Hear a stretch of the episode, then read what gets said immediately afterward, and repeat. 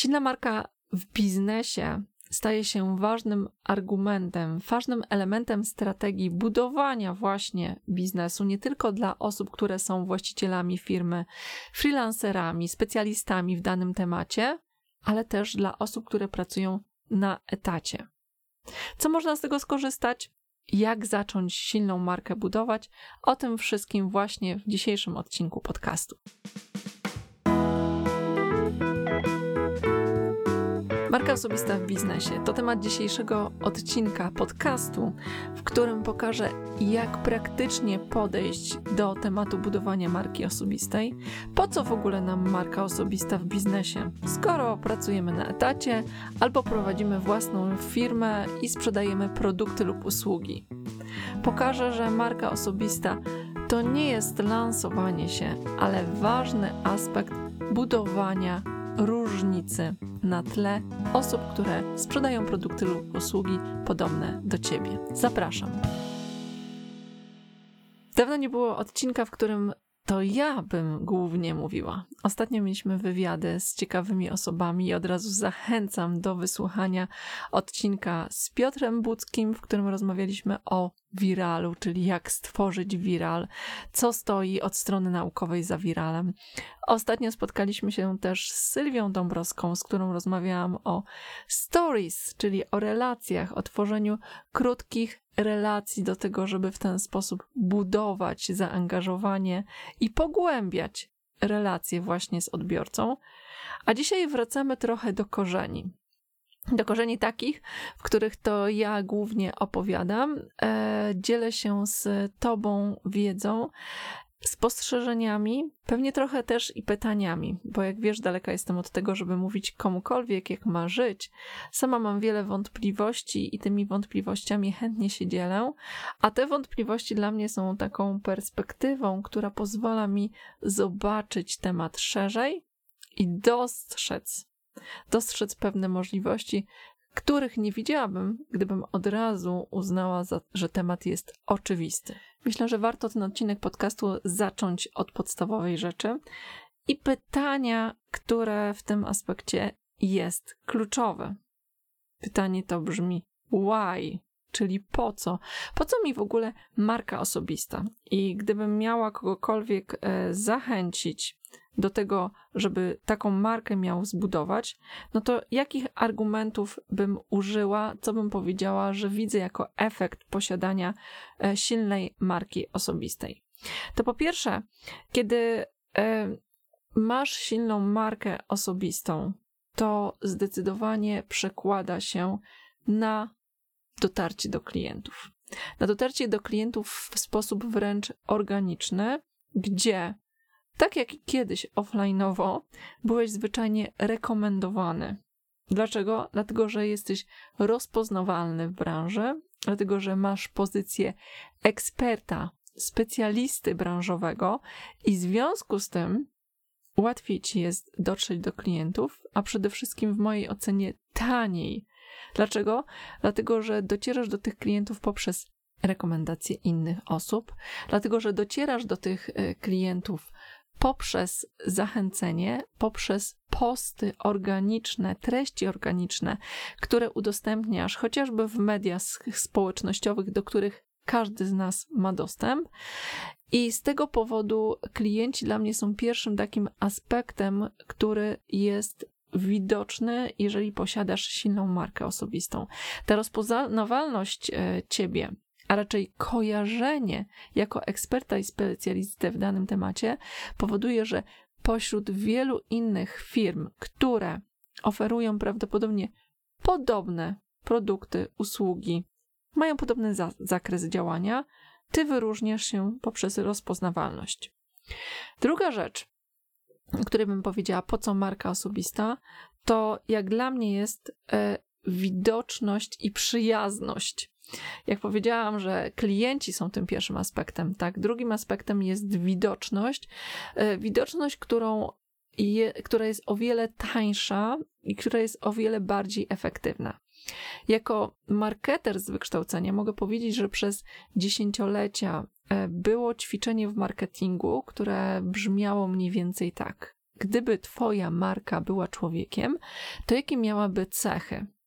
Po co to ćwiczenie istniało? Istniało po to, żeby dodać elementu osobowościowego produktowi, usłudze, firmie, brandowi jako takiemu, po to, żeby on był bardziej przyjazny, po to, żeby ba był bardziej przez y, odbiorców oczekiwany, y, żeby ta relacja była prawie jak z człowiekiem. I zobacz, że w przypadku marki osobistej tą relację jest o wiele łatwiej budować i taniej. Dlaczego? Dlatego, że e, osoba, która mi opowiada o tym, w jaki sposób e, robi na przykład ręcznie robione mydła domowym jakimiś recepturami. A mydło, które jest e, na reklamie lub post, który jest o tym mydle, to poziom zaangażowania i mojej relacji z tą treścią jest zupełnie, zupełnie inny. I samo e, osiągnięcie podobnych zasięgów, podobnej rozpoznawalności wśród grupy odbiorców będzie o wiele łatwiejsze w przypadku marki osobistej niż w przypadku samego produktu czy firmy. Druga rzecz to jest e, w przypadku marki osobistej e, w biznesie, która jest rozpoznawalna, która ma status eksperta specjalisty, to jest zaufanie. Wręcz bym powiedziała, duży kredyt zaufania, który masz w, ra- y, w ramach statusu, jaki posiadasz. Jak ten status się objawia, to oczywiście zależy od tego, w jakiej branży pra- pracujesz, bo w zależności od tego, e, co robisz, inne rzeczy są brane pod uwagę. Jeżeli jesteś e, prawnikiem, w danej specjalizacji, no to oczywiście będzie się liczyło, e, ile spraw miałeś, ile spraw miałeś wygranych, e, jakie masz, jaką masz specjalizację, ile lat. Jeżeli jesteś designerem, jeżeli jesteś osobą, która pra pracuje w branży kreatywnej, no to liczą się tutaj projekty. Jeżeli pracujesz w social media, to prawdopodobnie też będą się liczyły zasięgi dla treści. Więc pod tym względem ważne jest to, że to większe zaufanie e, do marki osobistej powoduje, że mniej musisz się w przypadku już realizacji biznesu boksować, że tak powiem, z klientem, z jego wątpliwościami, obawami. E, klient prawdopodobnie ma mniej pytań, szybciej zaufa i szybciej stwierdzi: No dobra, to spróbujmy. Kolejna rzecz, o której bym e, pomyślała, e, na razie niezależnie, czy jesteś e, osobą, która ma, prowadzi biznes, jest właścicielem biznesu i zatrudnia ludzi, czy pracujesz na etacie. To jest rekrutacja. To znaczy, kiedy masz silną markę osobistą, mm, jako osoba będąca liderem zespołu, to o wiele łatwiej jest ci zrekrutować fajnych ludzi do swojego zespołu. Jak prowadzisz firmę i jako lider firmy jesteś rozpoznawalny, to często ludzie chcą pracować właśnie z tobą. I jestem w stanie sobie wyobrazić, że osoba, która rozwija się w danej przestrzeni, e, dla lidera branżowego jest w stanie pracować mocniej, może czasem i za mniejsze pieniądze, tylko dlatego, że będzie miała okazję pracować właśnie z tą osobą. I takich kilka osób przychodzi mi na myśl, chociażby Jacek Santorski, który jest liderem w kontekście tematu e, przywództwa. I e, prawdopodobnie, jeżeli ja chciałabym w tym temacie się rozwijać, to e, niezależnie jak dużą firmę by on prowadził, jakie projekty realizował, to sama, e, sama przyjemność pracowania z Jackiem powodowałaby, że jestem skłonna sama pójść i zapytać i powiedzieć dzień dobry, czy mogę pracować z panem. Co oznacza, że rekrutacja mm, często odbywa się poprzez osoby, które same przychodzą, chętne, zmotywowane, zaangażowane, a nie poprzez znajdowanie takich pracowników z rynku i budowania ich zaangażowania, e, budowania ich e, chęci do pracy. I chyba ostatnia już rzecz, o której sobie pomyślałam, to w kontekście e, właściciela firmy, który już ma zespół, który ma ludzi zatrudnionych, to jeżeli właściciel firmy ma silną markę osobistą, jest rozpoznawalny w branży, co wcale nie oznacza, że od razu musi być jakimś influencerem i zbierać miliony lajków i e, gigantyczne zasięgi w social media, ale w tej społeczności, w tej grupie odbiorców, w której chce być, ma silną markę osobistą, to ta silna marka osobista jest automatycznie, że tak powiem, transferowana na jego zespół. I tylko dlatego prawdopodobnie, że e, ja pracuję, zostałam zaangażowana przez tą osobę, automatycznie jestem obdarzana większym kredytem zaufania. I pewnie podobnie trzymając się przykładu Jacka Santorskiego, y, jest z osobami, które pracują dla niego. Z racji tego, że to Jacek Santorski ich zatrudnił, że e, jest tutaj ten efekt psychologiczny księżyca, e, czyli ten transfer zaufania, to osoby zatrudnione w tej firmie mają może nierówny status Jackowi, ale prawdopodobnie zbliżony i prawdopodobnie e, nie, nie ma takich obaw w kontekście e, relacji biznesowej, jakie by były bez obecności samego właściciela. No i teraz dotykamy ważnego aspektu, bo często w takiej sytuacji, kiedy już y, widzę w oczach mojego odbiorcy, że tak, ja rozumiem, rzeczywiście tak jest, to jest dobry czas na budowanie marki osobistej. E, reklamy robią się coraz droższe, e, klient jest coraz bardziej wybredny, ta marka osobista byłaby dobrym argumentem, to wtedy słyszę taki komentarz. Ale ja nie lubię się chwalić.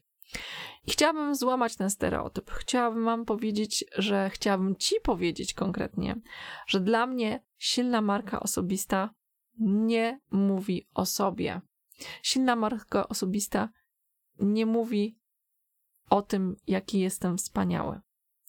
Silna marka osobista skupia się na odbiorcy i składa obietnice. I to jest pierwsza rzecz. Druga rzecz. Silna marka udowadnia, że ma kompetencje, że ma, że tak powiem, pokrycie na obietnicę, którą składa. I w jaki to sposób robi? Robi to poprzez różnego typu pokazywanie rzeczy, które udowadniają, że ja rzeczywiście te kompetencje, kwalifikacje posiadam że są rezultaty, które wskazują na to, że to jest prawdziwe. Rezultaty w różnych formach. Tak jak mówiłam o prawnikach, e, różnego typu case, nagrody, wyróżnienia, e, ale także doświadczenia, rezultaty moich klientów. Lub jeżeli czegoś takiego jeszcze nie posiada, lub trudno jest, że tak powiem, to zmierzyć i uchwycić, daje próbkę swoich możliwości po to, żeby wskazać, że obietnica, którą składa, rzeczywiście jest prawdziwa. No dobrze, to w tym momencie, e, zanim dojdziemy do elementu, gdzie Wam pokażę, jak dla mnie pięć, e, pięć kroków, cztery takie solidne e, rzeczy, które należy wykonać, a później tym piątym krokiem jest już działanie i komunikacja, to zanim to zrobimy, to chciałam Wam chciałabym Wam powiedzieć e, o marce osobistej e, w sytuacji, kiedy pracujemy na etacie oraz w marce osobistej w sytuacji, kiedy jesteśmy właścicielami firmy. To może zaczniemy od tego drugiego elementu. Załóżmy, że prowadzisz firmę. Załóżmy, że prowadzisz ją już jakiś czas.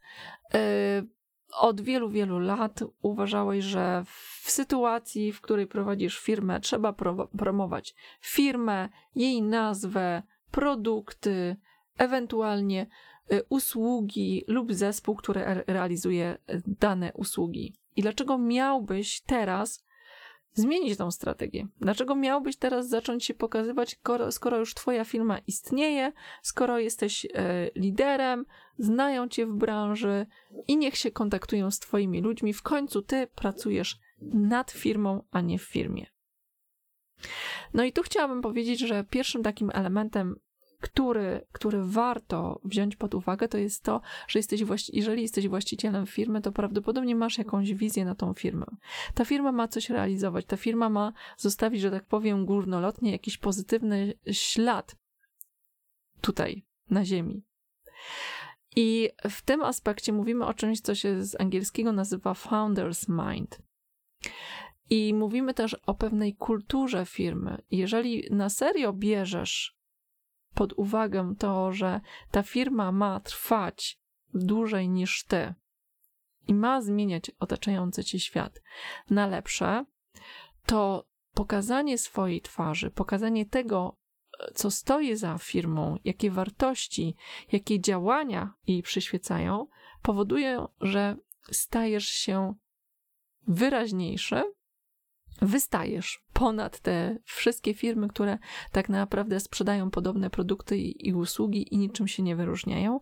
Dostajesz ten element osobowościowy, który jest potrzebny, żeby nam, ludziom, zbudować e, relację, dobrą relację z produktem czy usługą. I kolejna rzecz, o której warto powiedzieć, dostajesz szybszą sprzedaż. Bo to, co widzą osoby, które angażują się w budowanie marki osobistej, to widzą krótsze procesy sprzedaży. To znaczy, nie widzą lawiny może zleceń, ale widzą, że te osoby, które już trafiają z zapytaniami, są prawie zdecydowane. I wystarczy porozmawiać, odpowiedzieć na kilka kluczowych pytań, rozwiać pewne wątpliwości, żeby współpraca się udała. I to jest ważny aspekt w kontekście takiego fundamentu budowania i funkcjonowania firmy, czyli sprzedaży. Natomiast w kontekście rozwijania firmy, rekrutacja jest o wiele łatwiejsza i skuteczniejsza. Jest tańsza. Nie musisz zatrudniać firm headhunterskich, opłacać drogich, um, drogich ogłoszeń po to, żeby znajdować dla siebie ludzi. Wystarczy, żeby opublikować w mediach społecznościowych, rozpowiedzieć wśród znajomych, że szukasz osoby do swojej firmy, a silna marka osobista e, lidera, właściciela firmy z takim silnym właśnie aspektem tego zaangażowania w to, co robicie, powoduje, że przyciągasz do siebie właściwe talenty. Kolejna rzecz, klient, którego przyciągasz, to jest klient, który jest właściwie w pewien sposób już kupiony. On już jest prawie zdecydowany, on już wie, dlaczego chce od ciebie kupić, i on mniej będzie negocjował, jeżeli chodzi o cenę. Dlatego e, marża jest takim aspektem, który warto e, e, wziąć pod uwagę, że w przypadku silnej marki osobistej marżę powinieneś mieć większą. Innym słowem, powinieneś być droższy, bo z jednej strony będziesz miał zasoby na budowanie tej silnej marki osobistej, z drugiej strony, jeżeli już masz markę, to produkt czy usługa, który sprzedajesz i jest markowy, nie może kosztować 10 zł. Bo będziesz zwyczajnie niewiarygodny. Dlatego marża z jednej strony jest korzyścią, a z drugiej strony jest w pewien sposób koniecznością. E, to powoduje, że zwiększa wartość też usługi i produktu, który oferujesz. To też powoduje, że jeżeli masz zespół, to Twoja silna marka transferuje na Twój zespół. No i kolejna rzecz, masz darmowy dostęp do różnego typu eventów, różnego typu prelekcji, wystąpień, gdzie występujesz w roli eksperta, lidera firmy i naturalnie reklamujesz swoją firmę, swoje produkty, swoje usługi. Wystarczy spojrzeć na tych wszystkich właścicieli firm, którzy pojawiają się na konferencjach e, biznesowych, branżowych, opowiadając o procesach, które e, udrażniają, o projektach, które wdrażają, o produktach innowacyjnych, które mają u siebie w firmie. I to wszystko powoduje, że rozpoznawalność ich jako osoby, ale też firmy, którą prowadzę, jest o wiele, wiele większa. To tyle byśmy mieli, jeżeli chodzi o y, aspekt właściciela firmy. Jeżeli coś jeszcze przychodzi Wam do głowy, dajcie mi koniecznie znać w komentarzu do tego podcastu. To jeszcze to na pewno uwzględnię w kolejnych odcinkach. Ważny aspekt w przypadku etatowców, bo wielokrotnie spotykam się z takim kwestionowaniem marki osobistej e, w kontekście pracowania na etacie. Angelika, ja nie mam firmy, ja pracuję na etacie, ja nie mogę za bardzo się wychylać. Dlaczego ja mam w ogóle to robić? I mam przynajmniej, słuchajcie, e, pięć powodów, dla którego warto by było to robić. Po pierwsze, silna marka eksperta, specjalisty w danym temacie lub lidera zespołu firmowego buduje Twoją pozycję wewnątrz firmy. Określa pewien Twój status osoby decyzyjnej, osoby, której zdanie bierze się pod uwagę, osoby, która ma wpływ na projekty i na to, jak wygląda firma. Po drugie, wpływa to na Twoje zarobki, a przynajmniej na możliwość renegocjacji tego, ile w danym momencie już zarabiasz. Po trzecie, na zewnątrz, posiadając silną markę osobistą, klienci chcą pracować właśnie z Tobą. No i znowu wracamy do punktu drugiego, i to wpływa na Twoje zarobki. Po trzecie, e, stajesz się branżowym ekspertem, co da, dać Ci może źródło dodatkowego przychodu. W jaki sposób? Jeżeli masz unikalną wiedzę, możesz dzielić się tą wiedzą, możesz szkolić, możesz pisać książki, możesz występować na konferencjach, yy, obecnie również on online'owych, płatnych, webinarach, tworzyć kursy. Oczywiście, jeżeli masz podpisaną umowę w tym, pod tym względem z firmą, której obecnie pracujesz i w jeden, w żaden sposób nie sprzedajesz know-how firmy, dla której pracujesz. I ostatnia już rzecz, piąta, to jako lider przyciągasz do siebie talenty.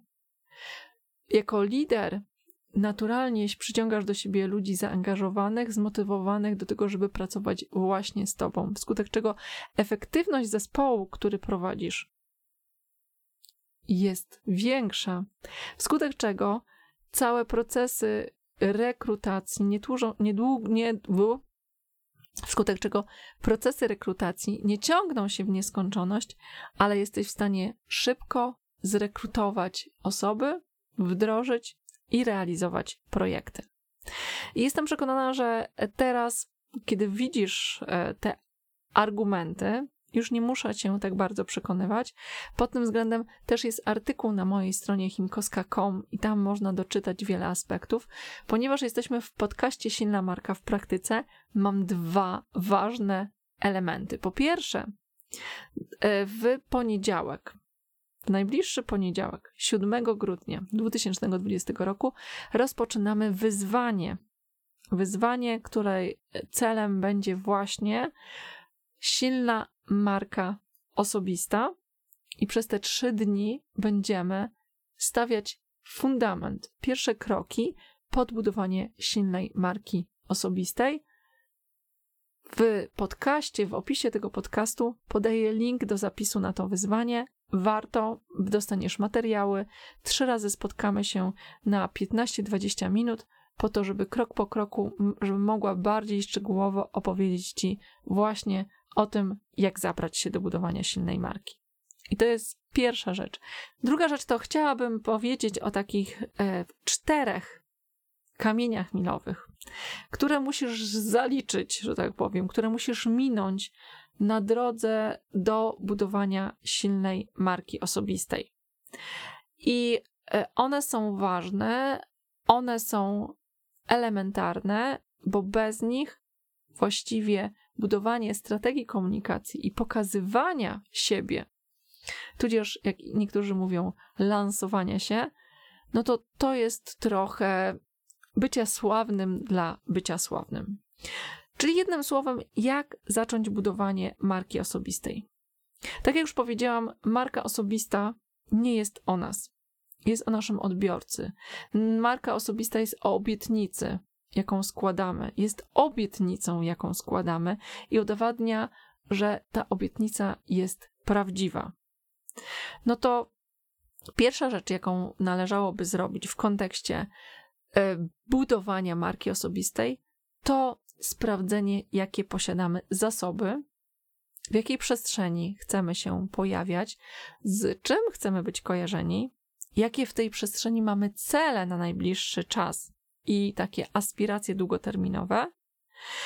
Tutaj też należałoby sprawdzić, yy, jakie mamy zasoby w naszej osobowości.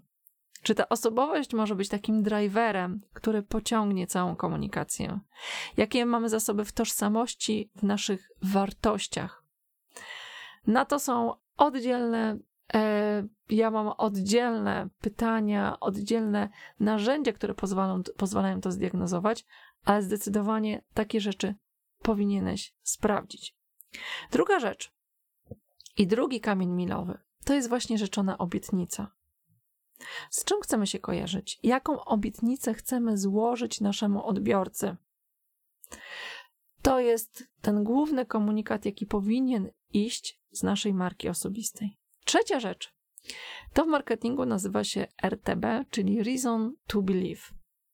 Należy zebrać wszystkie dowody, wszystkie argumenty, które y, świadczą za tym, że my tą obietnicę, którą składamy, to my to dowieziemy. Jeżeli jeszcze takich rzeczy nie masz, bo dopiero startujesz, to w tym miejscu powinna się pojawić próbka Twoich możliwości. Daj daj spróbować, a dopiero później oczekuj od innych, że będą chcieli więcej kupić. Pod tym względem nasz świat bardzo się zmienił. Ja, osoba, która wyrosła jeszcze w zeszłym stuleciu, przecież przez dziesiątki lat kupowaliśmy płyty po to, żeby sprawdzić, czy ta muzyka mi się spodoba. Obecnie jest na odwrót. Na YouTubie, Spotify'u i w innych miejscach sprawdzamy, czy coś nam się podoba, a później ewentualnie to kupujemy. Dokładnie taki nawyk zakupowy jest w Twoich odbiorcach. Więc albo dostarcz powody, dla których ja powinnam Ci zaufać, pokaż mi dowody na to, że to, co obiecujesz, jest prawdziwe, albo daj mi spróbować, żebym mogła zdecydować. Czwarta rzecz, to z tego powinna wynikać strategia. I bez tej strategii będziemy się miotać. Bez tej strategii będziemy e, biegać e, w różnych kierunkach i w zależności od tego, kto nam coś podpowie, e, co, jak robić, jak działać, to my będziemy w różnych kierunkach podążać i rozpraszać nasze działania. To jest taki czwarty kamień milowy. I na bazie tych czterech rzeczy z tego powinna wyjść dopiero strategia komunikacji, czyli nazwijmy to kolokwialnie pokazywanie się, chwalenie się lub lansowanie się, jak kto woli. Dla mnie silna marka osobistą nigdy nie jest lansowaniem, ale jest y, komunikowaniem się z moimi odbiorcami. Kto widział, kto zna, ten wie. Bardzo dziękuję Wam za dzisiejszy odcinek. Będę wdzięczna za to, że mi dacie informację zwrotną. Czy taka forma poprowadzenia mini wykładu, e, krok po kroku, w którym opowiedziałam o aspektach marki osobistej dla właścicieli firm oraz dla e, etatowców, to nazwijmy, oraz pokazałam, jakie kamienie milowe musicie zaliczyć, co musicie zrobić, żeby tą silną markę e, w biznesie zbudować. Czy taka forma jest dla Was ok. Jeżeli macie jakieś sugestie, koniecznie do mnie piszcie na kontakt małpka.chimkowska.com, a ja mam nadzieję, że spotkamy się, w, usłyszymy się w kolejnym odcinku podcastu. No i do zobaczenia też na wyzwaniu.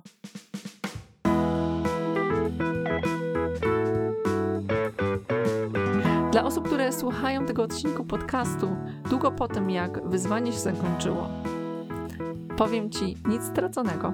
Wejdź do mojej grupy zamkniętej na Facebooku Silna Marka w Praktyce i tam to wyzwanie, nagrania z tego wyzwania zostaną zapisane, będą tam na Ciebie czekały i jeżeli chcesz poczynić pierwsze kroki w budowaniu silnej marki osobistej w biznesie, to zdecydowanie jest materiał, który pozwoli Ci głęboko wejść w temat.